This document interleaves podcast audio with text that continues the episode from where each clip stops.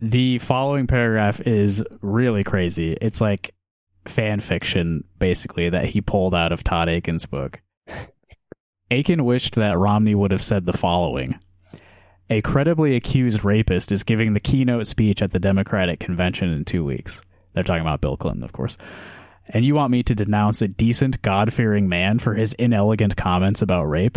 No, not happening. And if the truth hurts, put some ice on it. Put some ice on it. Imagine this coming from Mitt Romney. yeah. Sassy Mitt Romney.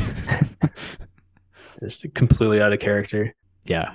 And that last bit about the the ice is a reference to Juanita Broderick. So a really classy thing for for this fantasy version of Mitt Romney to bring up defending Todd Aiken. That would have gone Yeah. really well for him. yeah, that would have really shot him straight to the presidency there.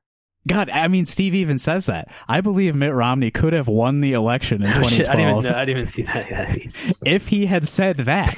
like I didn't even. I wasn't even looking at that when I said that. Yeah, God, Like that's fucking wild. yeah, unre- unbelievable.